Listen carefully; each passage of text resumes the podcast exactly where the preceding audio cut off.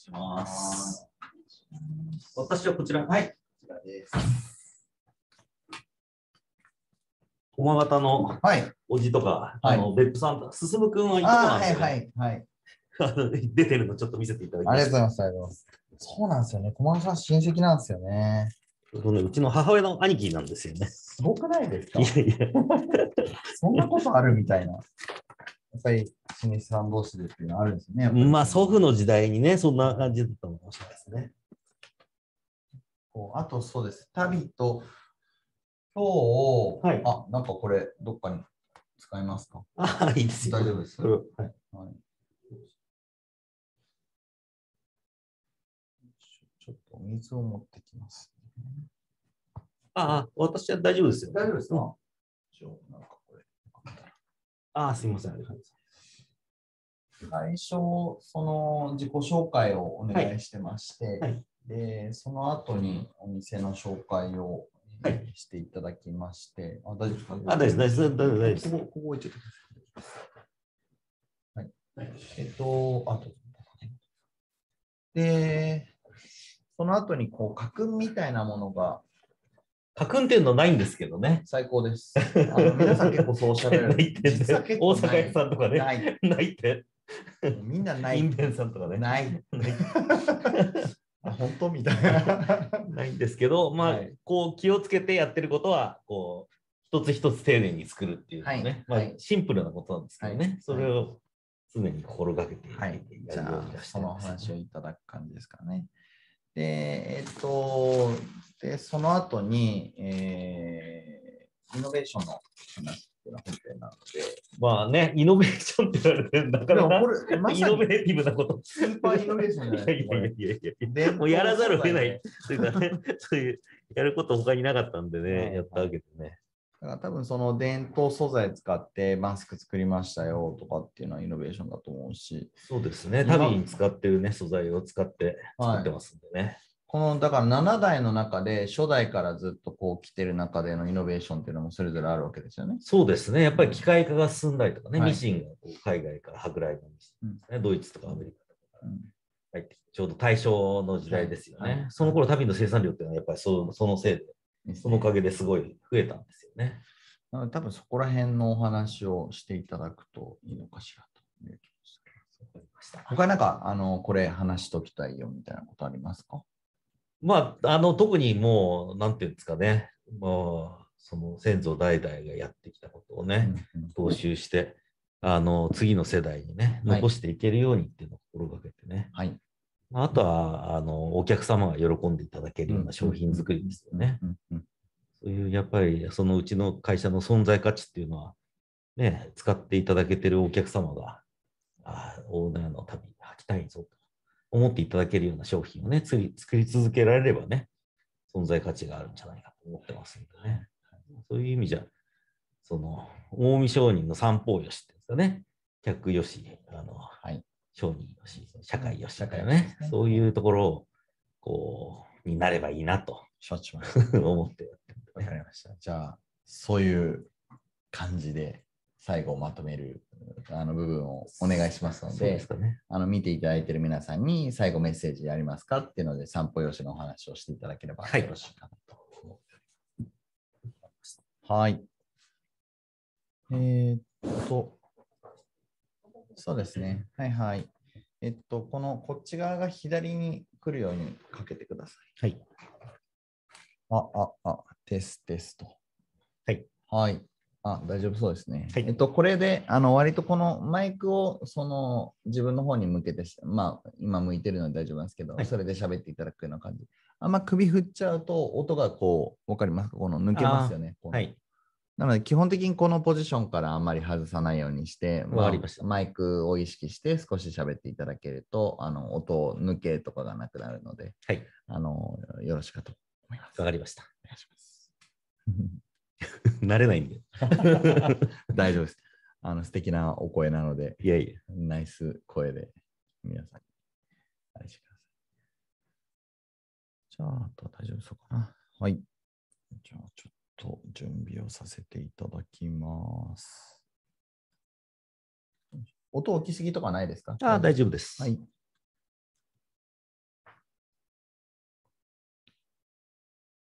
カメラ見れるかな、今。うん。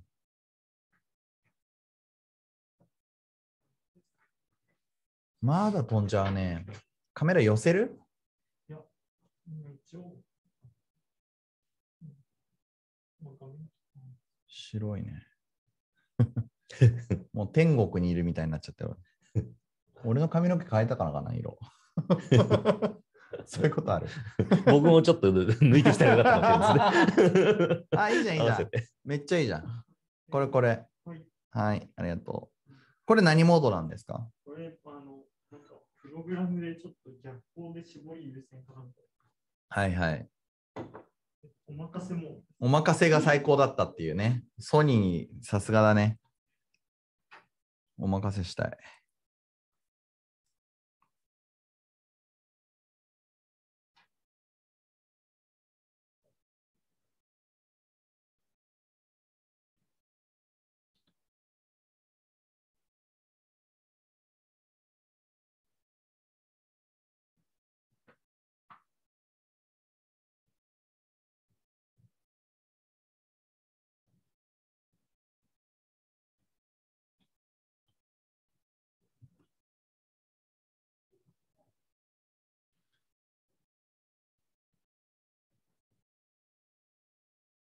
で、ここの時計のはい45分まででございます。はい、わかりました。で大体まとめを43分ぐらいからやるような感じになると思います、ねそこでお願いします。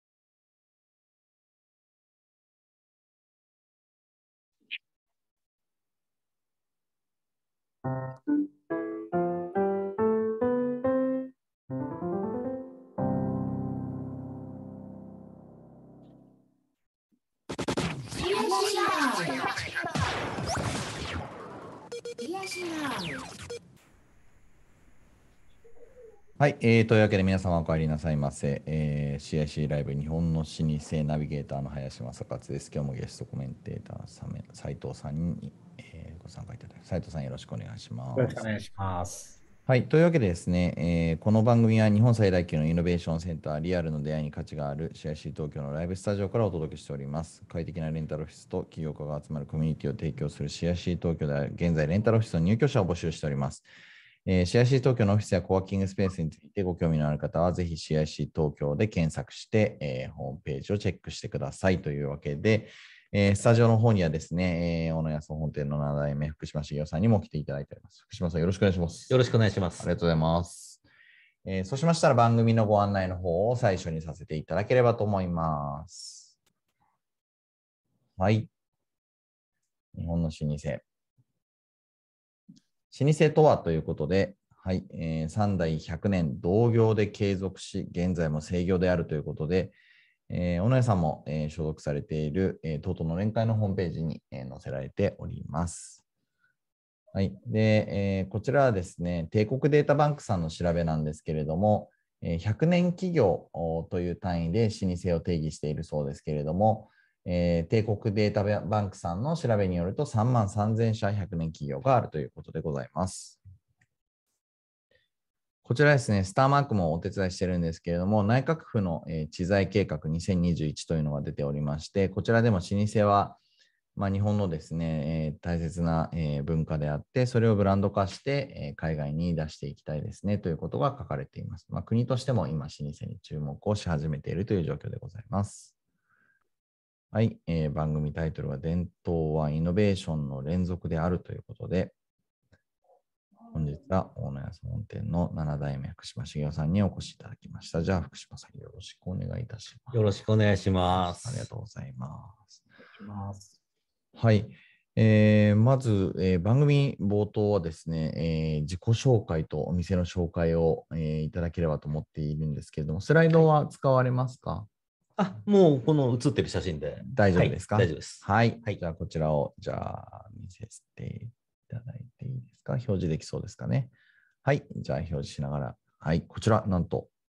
そうですね。これ、まあ今もこの建物で。そうですよね。同じですよね。いただいておりまして、ちょうど私の祖父と曽祖父が写っておりましてね。あの前の方に立ってるのは、あうちの祖父お、おじいさん、私が生まれた時に亡くなったんで、はい。まあもう50年ぐらい前の時に亡くすごい。もうだいぶ前の写真にはなりますけれど、建物自体はあの関東大震災の直後に建った大正の終わりの建物というふうにあ言われております。大体今、築100年弱ぐらいになってるかとは思います。ーあー、素晴らしい。じゃあ、戦争の時も、えー免れたという。戦争は免れたんですね。窓ガラス割れたりなんかしたみたいなんですけれども、はいはいじゃあ結構割とその江戸にありがちなその震災か、ねあのどちらかでっていうところはなんとか免れてというところねタイミング的にもってことですよね。まあ、まあ、関東大震災でね、あのはいほとんど焼けてしまったんで、古い資料っていうのはそんなに残ってないんですけれども、はい。まあ、あの創業は1770年頃ですかね、安永年間にあの初代福島三代基地っていうのがあの福島県田舎から出てきまして、最初はあの三田に住み着いて、装束の仕立て屋をうんうん。あのやったと聞いております。はい。で、1849年ですかね、嘉永2年に今のこのこちらの新富町の地に移ってきまして。あのそこからはこう旅とあの和雑貨、あの和装肌着とか小物とかそういったものを製造販売させていただいております。はい、ありがとうございます。はい。じゃあ実際の商品とかも今先にご紹介しちゃいますか？これ、えーお店の紹介の中で、あそれから後のイノベーションのパートでお話をお伺いした方が良さそうですかね？そうしましょうか。はい、えーそうしましたら、えっ、と、お店の紹介いただきました。自己紹介もお願いしてもよろしいでしょうか？はい。はい。えーっと、私、7代目、あの福島茂雄と申します。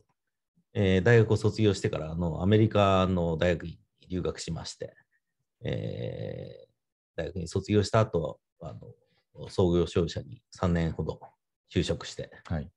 で、その後、あの家業である大野屋総本店で、まあ、旅作りを、まあ、職人と一緒にやってですね、まあ、今は、あの、親父も健在なんですけど、うんうん。代表取締役として、うんあの、会社の経営、あの、旅の製造から、ゴミ捨てから何から、うん。まあ、あの、何でもやるというね、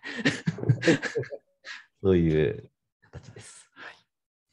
あのーやっぱりこう皆さん、えー小さい頃から後を継ぐのかなみたいなことを考えられたりっていうこともおっしゃられてるんですけど、どうどうだったんですか？そうですね、小さい私も会社の隣にずっと住んでおりましたので、頃はい。あのまあ、将来はやるのかもっていう気持ちはありましたけれど、はい。まあ、当時、まあ、学生時代はその海外でね、仕事をしたいとかっていう、はい。そういう海外志向がすごい強かったので、はい。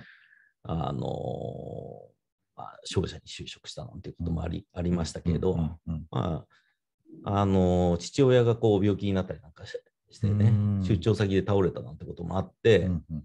あの自分に本当に向いてる仕事っていうのは何なんだろうなと、これから先ずっとやっていくのには、どういう仕事が自分に合ってるのかなということを考えたときに、あのやっぱりそういう商売みたいなのは自分に合ってんじゃないのかなと、まあ漠然と思ったんですね。うん。まあその時はね、実際やってなかったんでね、うん。うん。まあ実際やるとね、うん。またちょっと違いますけれど、あのまあその時はね、まあ、消費者も、まあすごい、まあ大変やりがいのある仕事だったんですけども、やっぱりこう、本当にこれ自分が一生やる仕事なのかなっていう、おー。こう、なんていうんだろう、疑問みたいなね。おーそうなんですね。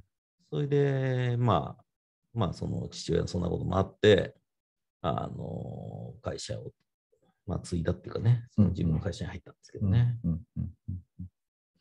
なんかこう小さい時から旅に触れるうこととかもうん機会としては多かったんでしょう？履いたりとかいやいや全然あのお祭りとかで履くぐらいであのーほとんどこう、なんていうんですかね、洋服での生活なんでね、うん。旅って言うとやっぱり着物を着たりとかしないと履かないものってね。はい。ただやっぱりあの忙しい時に袋詰めを手伝ったりとうんか、うん。あの配達についてったりなんてことはあったので、はい。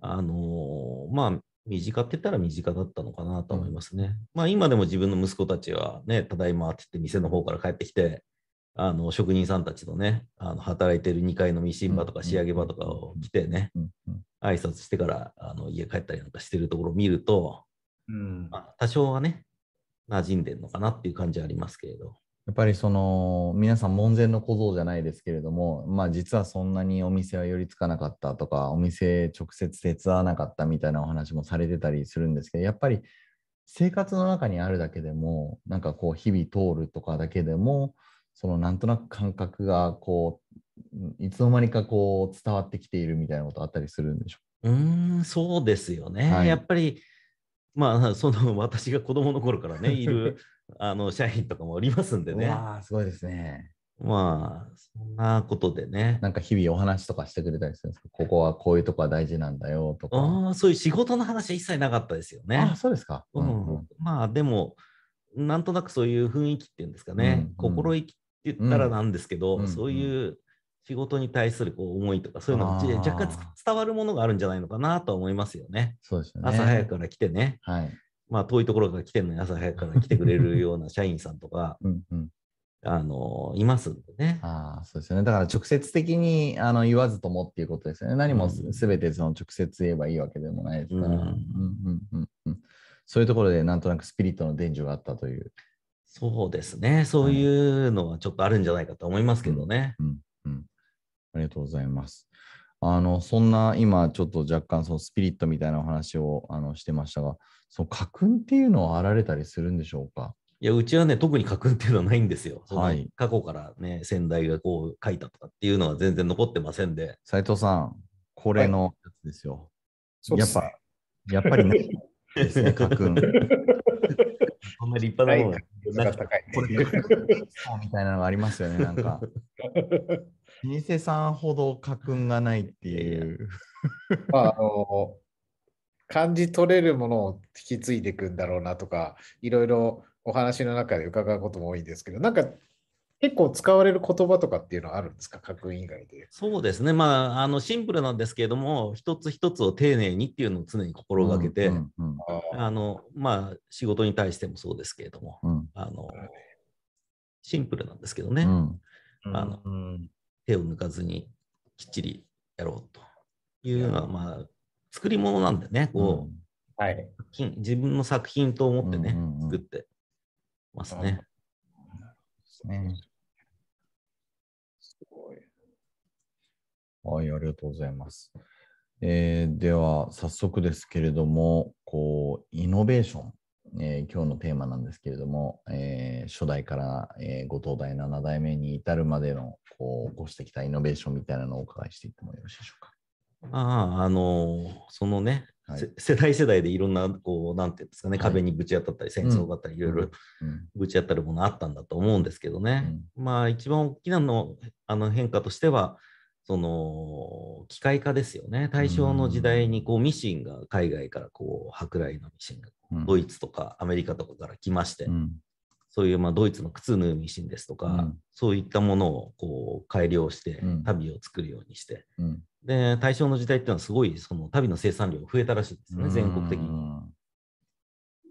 まあでも今はね、まあ、未だにそういうミシンを使って足袋を作っておるんですけどね。そそれこそ200年ぐらい前のえあのパテントのミシンなんですけれえども、動くんですか？動きもすごい。うわー。それをこう、あの、メンテナンスしながらね、すごい。ですけど、あの、結構しっかりしてるんですよ、それが。えー。あの、糸目もしっかりしてましたね。はい。ねまあ、そういうミシンを未だに使ってうん。作ってはいるんですけれども、うんうん。じゃあ、えーその時代ですから、えー、2代目、3代目とかの。私のね、祖父の時代ですね。はいちょうど親父の親父の時代がすごい、まあ、はい。よく売り上げも良かったみたいで、そのはいイギリス製のバイクをこうはい配達に使ったりとか、へ1910え年代ぐらいですかね。はい。あのさっきの店の写真にもちょっと出てきてるんですけど、角に自転車と一緒にイギリス製のトライアンプとかが、ああ、トライアンフ、かっこいいな。あのお置いてある置いてあるんです。まあ、ハイカラな人でね、あのこう、なんていうんですかね、あのライカのカメラをね、ぶら下げたりすごい。まあ、いいいい時代だったんだと思うんですよね。はい。まあ、道路は舗装されてないんですけれど、はい。ああ、これトライアンフなんだ。トライアンフに、うわー、最高ですね。1927年からトライアンフだそう、えー、まあ、今もちろんないんですけど。シャレ取りますね。トライアンフで配達って、ちょ向こうもびっくりしちゃいますよね。おお、すごいのできたなって感じですよね。あいい時代だったんだと思うんですよね。そうか、じゃあ大正時代はまだその、なんていうか、えー、旅の文化も移行期というか、そうですよね。ん昔、もう江戸時代とか裸足の人がほとんどでね、うんそういう位の高い方とかしか、うんその冬場の間とかしか旅を履くことができなかったなっていうふうに言われておりますんで、うんまあそう、それからね、だんだん自分でこう手で縫うようになってきて、まあもともと旅、その、あの平安時代に中国から伝来して、うんうんあの鹿革でできていたと。うんうん。で、まあ、足をこう怪我しないように守るためですとか、そういう防寒のためっていうことでね、位の高い方がお履きになられたということなんですけれども、うんうん。まあ、一般の人たちが履くようになったのがね、その江戸の終わりからその大正とかね、うん。昭和の時代ですよね。だから割とその小野屋さんがこうミシンを導入されて旅の民主化をされたっていうことなんでしょうか。そうですね。あと、芝居小屋が近くにありまして、新富座っていう、まあ、芝居小屋、まあ、歌舞伎座もそうですけれども、で、まあ、その役者さんたちがうちの旅をこうごひいきにしてくれたんですよね。うんうんうんまあ、あの、そのミシンをこう導入した福島福太郎って私の先々代ですね、5代目が、まあ、宣伝が上手でね、こうんう前歯足元、語れば目元、旅は大野や新富型なんて、これ、ドドイツなんですけど、うんわまあ、こういうドドイツでね、宣伝したりとか、あ。はい。あとは、この新富型っていうのこの底をちょっと細く作って、はい。上をこう包み込むようにするっていうのね足が細く見えると。なるほど。ああの、ちょっとここの部分がね、細くて、上がこう包み込むようになってるってはいいうことで、はいはい。まあ、気持ちの問題なんですけれども、うんやっぱりあの履いた足がピタッとなった時にね、ほはいあのすっきり見えるっていうことで、うんうんまあ、それで役者さんとか芸者さんとかね、はい。あの足元にこだわるお客様が、うんあのうちのことごひきしてくれたんですよね。なるほどなるほど。やっぱりこのデザインがあの工夫があって特徴が出るっていうところはあるわけですね。そうですね。うんうんうんやっぱりその、ね、綺麗に見えるっていうのがね。大事ですよね。それはじゃあ、えー先々代が開発されてというイノベーションということになりますね。そうですね。わじゃあ割とこう先々代のその5代目の時のイノベーションがこのミシンの話もそうですし、形の話もそうですし。そうです。ね。あと、その5ミリ刻みで、こう、問数っていうんですかね、はいあの、あつらえがほとんどだったのを、うんうん。こう、レディメイドっていうんですかね、うんうん。あの、もう出来合いの旅を作り出して、で、それをまた、あの、4種類に細分化したんですね。細柳梅ボタンというふううんに4種類、うん。そう呼んでるんですけれども、はい。細は細めのうん。旅、うん。柳っていうのはちょっと細めの、うん。あの梅っていうのはややこうだと。うん。で、ボタンっていうのはもう、特別高高でうん足首も太いみうたいなね。んうんまあ、あの足首太くて高高な人に、あこれはバンビロ高高ですってこう言いづらいもんですよね。ああなた梅型ですねとか、ボタン型ですねなんていうようなね、そういう工夫もしたりして、うんうんうん。まあやっぱアイデアマンだったんでしょうね。そうですよね。いや、こう高いですねって、まあ、こう高いって言われても傷つかないですけど、なんか足太いですね。そうそう特に女性の方にね、バンビロ高高ですって言いづらいんですね。いいですよね。梅ですねとか、ボタンですねなんていうような、あのね、ことを考えたのも、その先々代だっていうふうに聞いてますのであーめね。ちゃめちゃじゃあアイディアマンだったわけですね。そうですね。はい。でまあ、今の建物も、そのまあうんうん5代目、4代目、5代目の頃作ったんですけど、うんあの素材も瓦は京都、あの名古屋、三河の瓦を使って、うん柱は京都から、うん。その日本各国のすごい、なんていうんですかね、いいものをうん。あの集めてね、うん。作った、こだわって作ったみたいでね、水を集めて。あのまあ、今でも建具屋さんなんか見るとね、おうん。こんなの今じゃちょっとなかなかできないよなんていうことをね、おっしゃられることもあって、まあ、我々住んでる方はね、全然分かってないんですけどね。うん。うんうん。まあでも、あの、有形文化財にうん。指定されまして、あの部分はね、か。まあ、そんなもんありましてね、まあ、なるたけ昔のものをね、そのままうん。こう残していけたらいいなって、うん。まあ仕事に関してもね、その、あまり変えずにね、そのやり方を、その手を抜かずに、こう、丁寧にね、うん。作るっていうのを、こう、残していけたらいいなっていうことでね、うちの職人なんかにもね、そういうことは常に言って、はい。まあ自分もね、心がけてやるようにしてるんですけどね。はい。まあただやっぱり、その、生活様式とかが変わっうんてきておりますんうん。で、はい。あの、平均身長もね、高くなったりとか、はいはいはい足もこう細くて長い方が多くなったりとかはいして、はいはい。あの、あー最近のね、歌舞伎の役者さんなんかでもね、はいシュッとしたうん方が多いんですよね。じゃあまたあの5つ目の形を作らないといけないかもしれないですね。それでまあ、あの道具、作る道具なんかもね、はい体脂肪とか長いものを作ったりですとか、はい木型もこう細くて長いものを作ったりですとか、うん。まあそこら辺は、なんていうんですかね、工夫をしてうん変えていかなきゃならない部分もあったりとかするんですけどね。じゃあ不益流行の流行の部分はあの足の形が変わってきてるっていうことです。土踏まずがあるないとかも結構かなりありそうですね、今の子たちとか。そうですね。まあもう千差万別なんでね、そればっかりではないんですけどね、まあ、あの、ちっちゃい足とか、はいいろいろありますけれど、はい。でも全体的な傾向としてね、まあ平均身長が大きくなってるのと同じようにね、うんうんあの、シュッっていう方が多くなってるのかなっていう感じはしますあー面ね。白いですね。時代の移り変わりが分かってくるっていうところはありますけれども。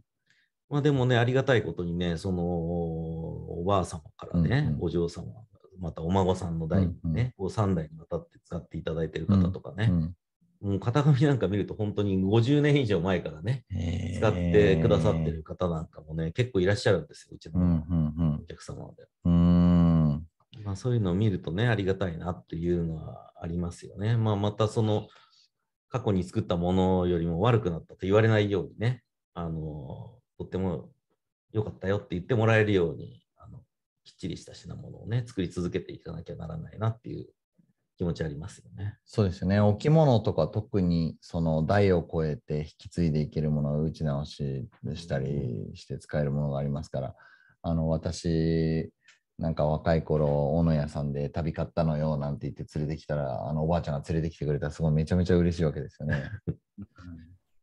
こう家族の間でこう足の形とかって一緒だったりするんですか？結構。そういうとこ。まあ、似てる方もいらっしゃいますし、そのお父様の方にね、すごい似てらっしゃる方、息子さんなんかね、はいそういう方もいらっしゃいますし、また全然違ううんパターンもありますので、はい。あこれは何とも言えない部分がありますよね。いや、なんかね、そういう面白い特徴があったりしたらいいなと思ったんですけど、やっぱりまあ似てる人は似てるっていう。それはそうですよね。なるほど、なるほど。でも3代超えてっていいですよね。なんか働いてる方はもうね、なんかこう代代超えてあの働かれてる子がいるから、じゃあまあ久しぶりになんかあの方がいらっしゃって、あのお客様もこう久々に来たりとかしても、あ、まだやってるんですね。みたいなもうね、本当に私がちっちゃい頃からもう60年ぐらい働いてくれる、ちっちゃい頃、生まれてない頃ですね、から働いてくれてる人もいるので、はい。中にはね、だから、まあお客様のことでもね、本当にもう、つながりもね、やっぱ違いますよね。そうですよね。若い。斉藤さん、やっぱりこういう、なんていうか、世代を超えたお客様とか、えー一緒に働いてくださる従業員の皆さんとのつながりって、これすごいですね。老舗さんならでは。どうですいや、かなら、本当にならではだと思います。しかも、まあ、3代、4代にわたるっていうところも含めてですね。すごい貴重ですね。なかなかないですもんね。うんまあね、なかなかもうここればっかりやってるんでね、まあ、あの、ね、他の仕事をやってないんで何とも言えないんですけど、まあはいでもね、本当にありがたいですよね。お客様がね、また買ってくれるっていうのはね、やっぱり気に入っていただけたのかなっていうところですよそうですね。ね。じゃあ5代目がさまざまなイノベーションを起こしてきてっていうところで、その後何か大きいこう変化とか取り組みとかってあったりしたんでしょうか？まあやっぱりその、5代目はね、早くに亡くなったんですよ。60ちょっとで亡くなってしまったんはい。でね。はい。でその後、親父は長くね、うん。やっておりまして、はいで、あのーね、普通の一般の方々がね、着物を着るところから、だんだんと着物から洋服に変わっていって、はいうん。あのーね、厳しい時代って言ったらあれなんですけどね、まあ、そのだんだんこう自由が少なくなってくる時代を、まあ、なんとか乗り越えてね、うんうん。で今、私の時代になってるっていうそうですね。ね。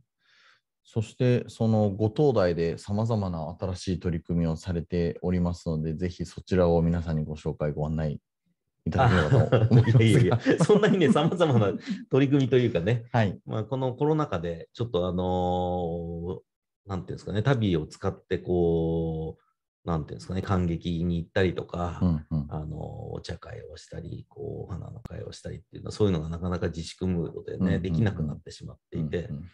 まあ、あの、旅を作った職人さんたちもね、あのー仕事が、こう、なんていうんですかね、あのー少なくなってきてしまっていたので、うんうんうんうん。まあ、ちょっとマスクを作ってみようっていうことで、はい。あのー、旅の、夏物の旅に使ってる麻の素材を使いましてね、あの、麻のマスクなんかをはい。お作りしましたら、あの、とってもかけ心地がいいってことでね、まあ自分も実際してみてね、麻のマスク、あのー、1年を通してね、あの、さらっとしてて、うん。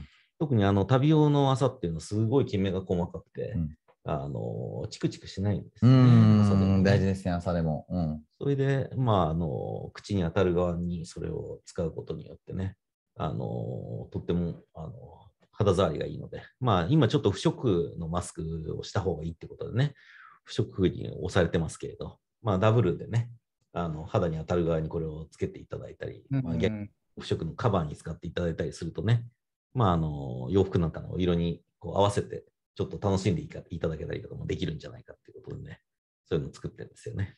あのーもう去年来ですね、もう、あのこちらのマスクがあのいろんなメディアさんで取り上げていただいて、すごく話題になってるんですけれども、この色合いが、この和の色をすごく取り入れられている部分も大きいのかなと感じるんですけど、いかがですか？そうですね。まあ、はい。和にこだわらずね、もはい。ういろんなのに手を出しちゃっておりまして、うん。あの、犬の柄とか馬の柄とか、うん。猫の柄とか、そういうのも結構人気がありまして、うん。あの、まあ、自分の飼ってるワンちゃんの柄がいいとか、そんなような方もね、結構いらっしゃるんです。はい。なので、素材として、あの朝を使って、えー旅の技術で作っているけれども、柄はいろいろ現代にも合わせてやってるよってことですよね。そうですね。うんうんなんか写真とかもあのご用意いただいてるので、そちらの方にもマスクの写真あるのかなはい。こっちの商品の方が。はい。あ、こんな感そうじですすでねね。。まあ、はいマスクだけじゃなくて、割烹着とか、はいあのガーゼの商品、まあ、もともとはね、あの、ガーゼのハンカチとか手ぬぐいとかをね、作ってましたんで、はい。まあそういうのの生地を使ってマスク、ガーゼのマスクを作って、まあ今でも作ってるんですけどね。はい。まあガーゼのマスクよりも麻のマスクの方がちょっとあのかけ心地がいいかなっていうことで、はい。まあ、あのガーゼももちろん作っておりますけれども、麻が最近は人気がありますよね。素晴らしいですね。やっぱりこう結構苦しくなっちゃったりとかもあるので、やっぱり朝はその点通気性。そうですね。はいまあ見た目はね、絹とかまあいろいろお作りして、まあ絹なんかもいいんですけれど、やっぱりあの、きめが細かすぎて、うん、うんもう呼吸がしづらいなと。まあ、ウイルスにはそういうのいいのかもしれないんですけれども、はいあのーそういった点でね、朝は、あのーいいのかなっていう感じありますよね。はい。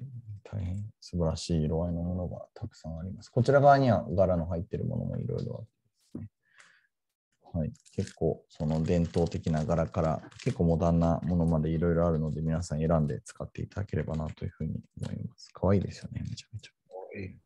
はい、これあのコロナの騒動始まってあのいわゆるその、えー舞台のあのお仕事で使われる人とかの需要が減られてこのマスクを作るまではどのくらいの期間で作られたんでしょうか？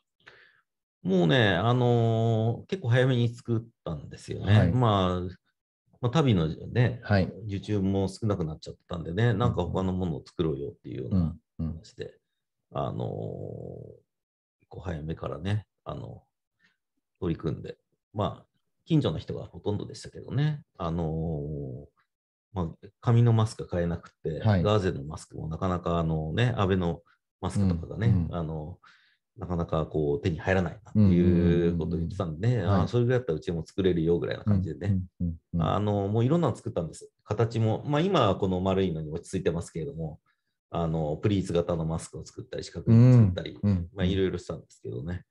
やっぱりあの、最初の頃はね、白いマスクばっかり売れてたんですけど、はい。徐々にこう、色物が売れたり、柄物が売れたり、うん。こうなんか、すごい、やっぱり流行り物っていうのは、こう、なんていうんですかね、あの、流行り廃りがすごい激しいなっていうのをね、あの、マスクで感じました。これ大変だわ。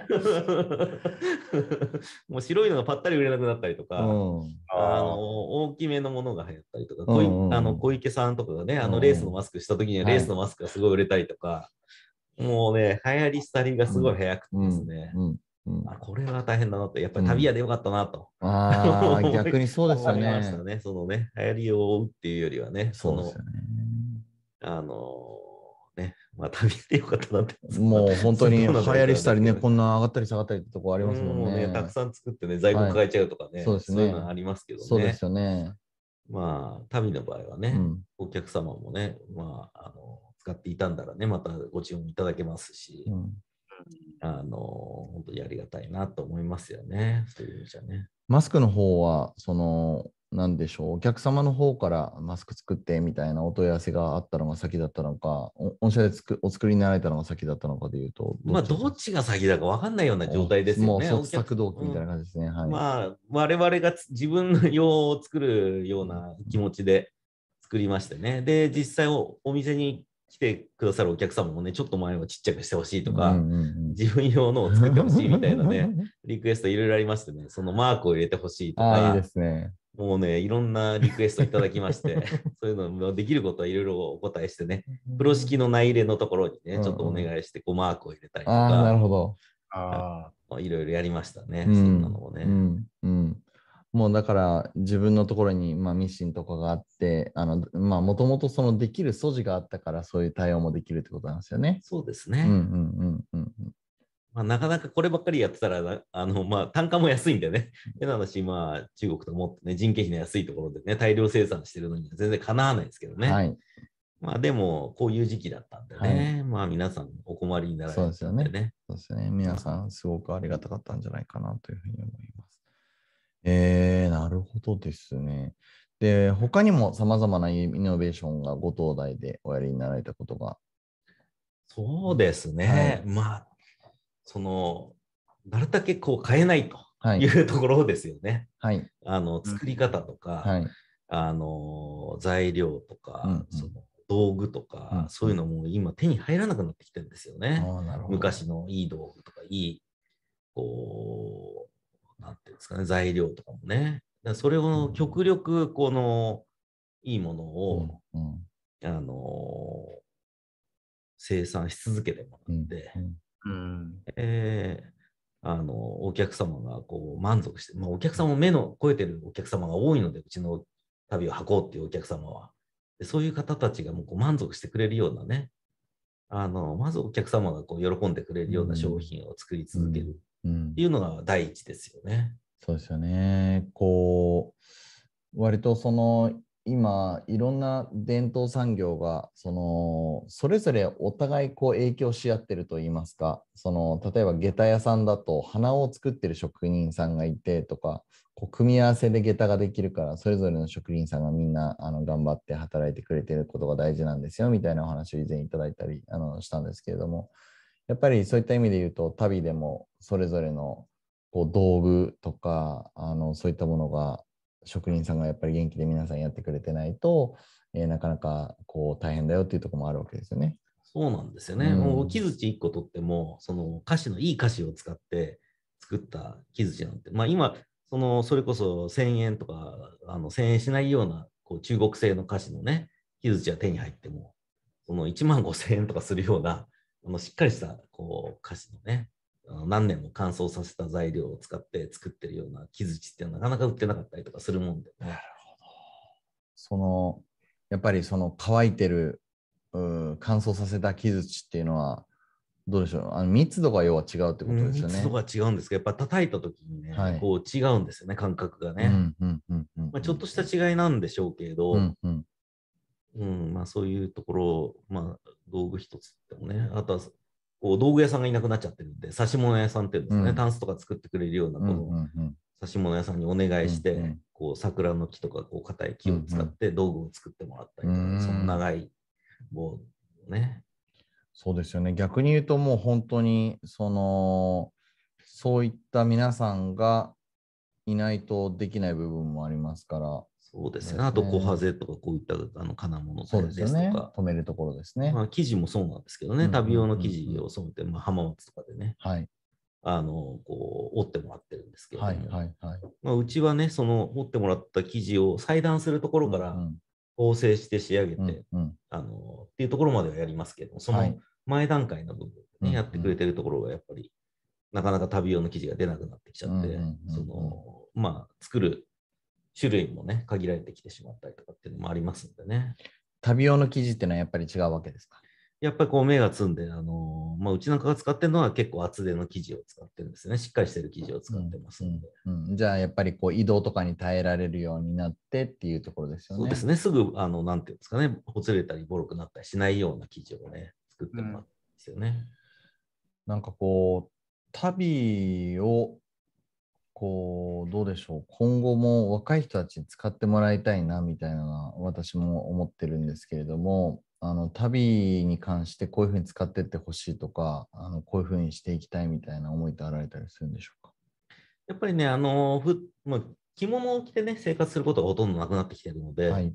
あの、半旅って言って、この小ハゼのついてる後ろがゴムになってるねう、んあの、直旅みたいな、あ直旅っていうか、こう部屋用のねう、んスリッパみたいうんうなん感覚で履いていただけるようなものをね、うん作ったりはしてるんですけどね。はい。なんか、そうですね、あの見てる人たち、実は旅どうどういうふうに使うのかって、斉藤さん、結構旅履いたりしますか？僕はそれほど多くはないので、ちょっと勉強ししたいなと思って今日臨んできたんですけども。そうなんですね。結構やっぱりお茶室とか、あの行くときはやっぱり旅入ってないとなみたいなところですけども、まあじゃあ浴衣でその街歩きして、んなんかじゃあそこらで飲みますっていうときに旅入ったらいいのかいけないのかとかみんな考えるわけですね。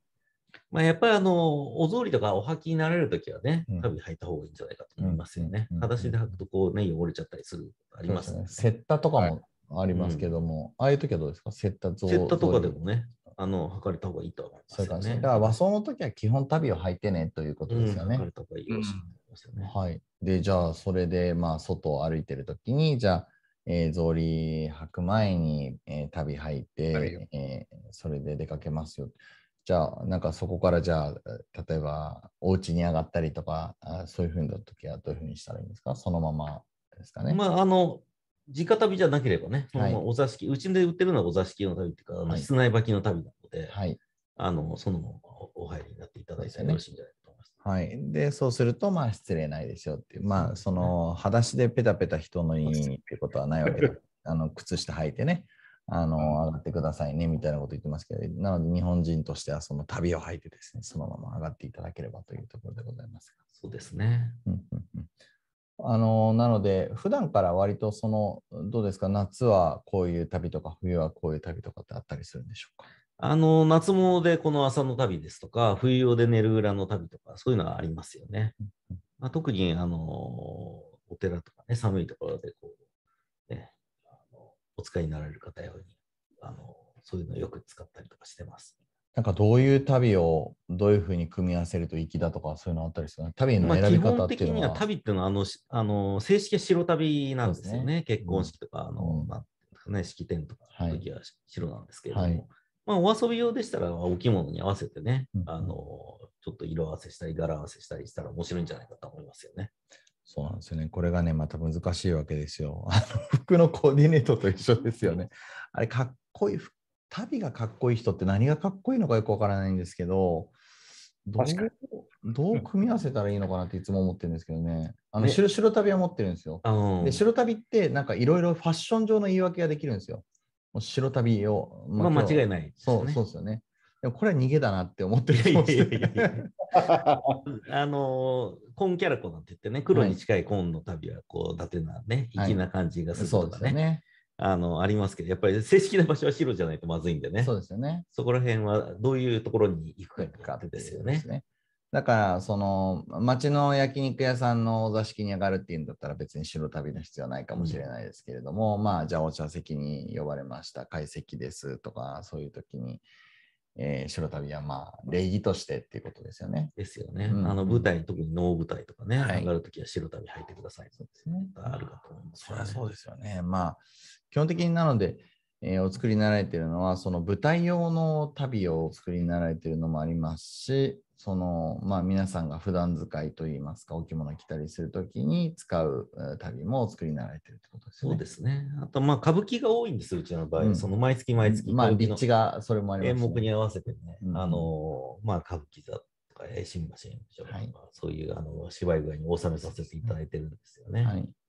でまあ、これちょっと今日もお持ちさせていただいたんですけれども、これ、あの、川、川勝虫って言って、はい昔川をですね、はいこういう色にこう、いぶして、加工して、あの、使ったっていうことであ、いまだにこう、お芝居なんかで使われるあのものなんですけれども、うんうんで、勝虫っていうのはあの前にしかこう飛ばないはい。っていうことで、まあ、後ずさりしないっていうね、はいそういうあの言われもあります。勝つってことですよね。そうですね。うんうんうんだから強いお侍さんとか、そういう方がこう好んでお使いになられると。勝虫でトンボってことですか？これ。そうです、トンボです。トンボを勝虫というわけですね。勝虫とか勝ち虫とかっていうんですけどね。はいで、これはあの旅立ちの時なんかよくお使いになられるんですけど、この内側でこう結んで紐旅に乗って、うんまあもともとはこういうね、後発のまま紐で結んでた、はいこういう旅もございますし。そうなんです。みんな知らないんですね。旅にいっぱい種類があるっていうのを。はい、そしてこちらこれはスケロクでこうはい、お使いになられる旅なんですけれども、あの2枚小はずでこうくれてるんですね、足首が。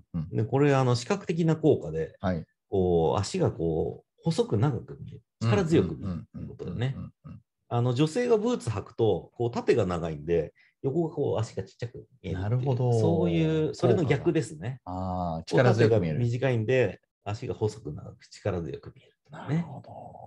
そういう、まあ、またこの黄色でね、うん足足元をこう目立たせてる。うんね元気な色ですね。うん。まあ、おしゃれな方がね、やっぱりそういう足元にこだわったのも昔からね、まあ、スケロクのキャラ通りというか、ですよね。こういうところなんじゃないかと思うんですよね。スケロクのこういう方のものを普段履いたりする人もいらっしゃるんですか？ほとんどいらっしゃらないですけどね。難しいですよね。うんうん。まあでもその、薬効の旅ってこのね、くれてる旅言うんですけれどもあの、先ほど言ったあの後ろがゴムになってるはい。ものは、あの、これに形がどんどん似てるんでね、はい。普段使いにはよろしいんじゃないかと思います。そうですね。なので、お部屋の中でですね、皆さん、ルームシューズなんて言わずにですね、ぜひ旅を履いていただければと。ね、斉藤さん、ルームシューズじゃないですよ。これから旅ですね、時代は。そうです。そうそう考えるともっと気楽にやるの使えますね。確かに。なんかこれからこう新しくいろいろ目指していかれようとしてるものとか、こういうふうにしていきたいなみたいなものはあられたりするんでしょうか？そうですね。やっぱりあの、着物の文化っていうかね、あの、着物を着るこう、お稽古事みたいなのが絶やさない。うん。ねこうなるといい。あの、お香とかね、弓道とか、はいまあ、まあ、お茶とかお花はもちろんだとね、はいはいそういうこう日本の文化みたいなのがね、うんまあ、それとセットなんで、旅の場合は。そうですね、本当に。道がつくものはみんな本当そうですね。まあ、そういったところでね、はいあのまあ、安いソックスじゃなくて、はいこういう綿でできたね、あのいわゆるもののね、あの旅をちょっと一回こう試していただきたいなと思いますよね。うんね。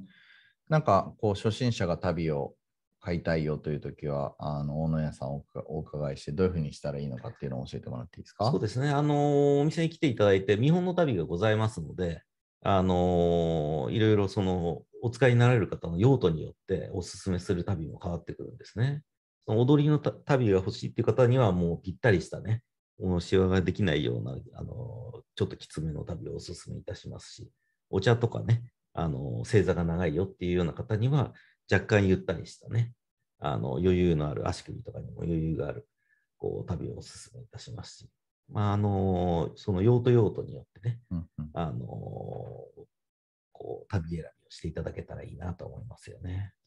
そうですよね。だからお、まあ、初心者がこう旅どうしたらいいのかって分からなくても、まず、えー、大野屋さんにお伺いすれば大丈夫だ。ですね。やっぱり、あの、お水通しすると多少縮みますんで、うん、その縮ん。だ時ちょうどぴったりになるような旅をお勧めさせていただいてますね。そうですね。そういうのもさすがにこう聞かないと分からないですからね。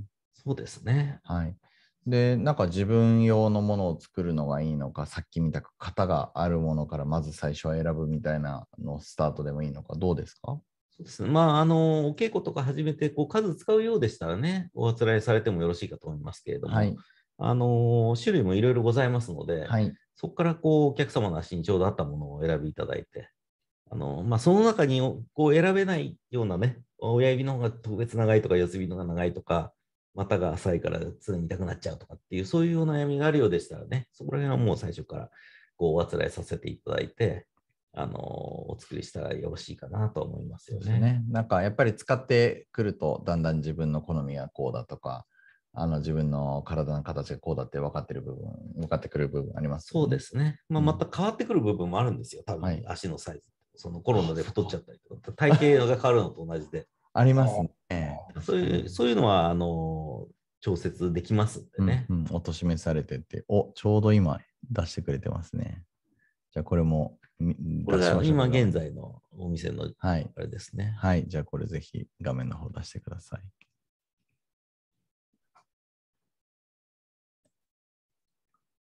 出るかな？すごいですね。あはーい。おおそうなんですよ。まあ、新富町ってね、ちょっとちっちゃな町なんでね、うんまあ、銀座と築地と八丁堀とにね、生まれたね、本当にちっちゃな1丁目、2丁目だけの町なんですけどね。はい。で、ここ、この建物が100年前。そうですね先ほどトライアンフがあったやつですね。あ、そうです、そうです。それね かっこいい まだ放送される前から建ってるうん建物ですよねです。ね。はい。画像ありがとうございます。はい、すいません。はい、というわけで、あっという間に時間の方が来てしまったんですが、最後にですね、まとめをお願いしておりまして、えー見ていただいている皆さんにですね、ぜひメッセージをお願いできればと思っておるんですけれども、お願いできますでしょうか？そうですね。まあ、あのぜひね、あの、これを機会に、あの、うちの旅、あの一回お試しいただけたらいいなと思っております。はい。まあ、うちのね、社訓っていうのはないんですけれども、うん。あのまあ、近江商民の三方よしっていうんですかね、うんうん。客よし、あの、社員よし、世間よしと、うん。そういうところを目指してね、うんうん。あの、お客様の喜んでいただける商品をね、あの、まず作り続けていこうと思っておりますんで、ちょっといい旅を履いてみたいなって思う方がいらっしゃいましたらね、ぜひ、あの、お声かけていただければありがたいなと思っております。はい、ありがとうございます。皆さんぜひですね、まずは何ていうか、うんわかんないけども買ってみようっていうところを、えー試してみようっていうところで、あのーお気軽にじゃないですけども、そうですね。一足3600円からございますんで。はい、ありがとうございます。おっしゃっていただきました。ちょっと僕言うとあれかなっていうのがはい、あの皆さんぜひ怖がらずにですね、えー福島さんのところに来ていただければと思います。はい、というわけでお時間参りました。えっ、と、本日はですね、大野屋総本店7代目の福島茂雄さんにお越しいただきました。ありがとうございましあた。はいえーお届けしましたのは私、林正勝とゲストコメンテーターで斉藤健一さんでございました。ありがとうございます。ありがとうございました。皆さんまた来週。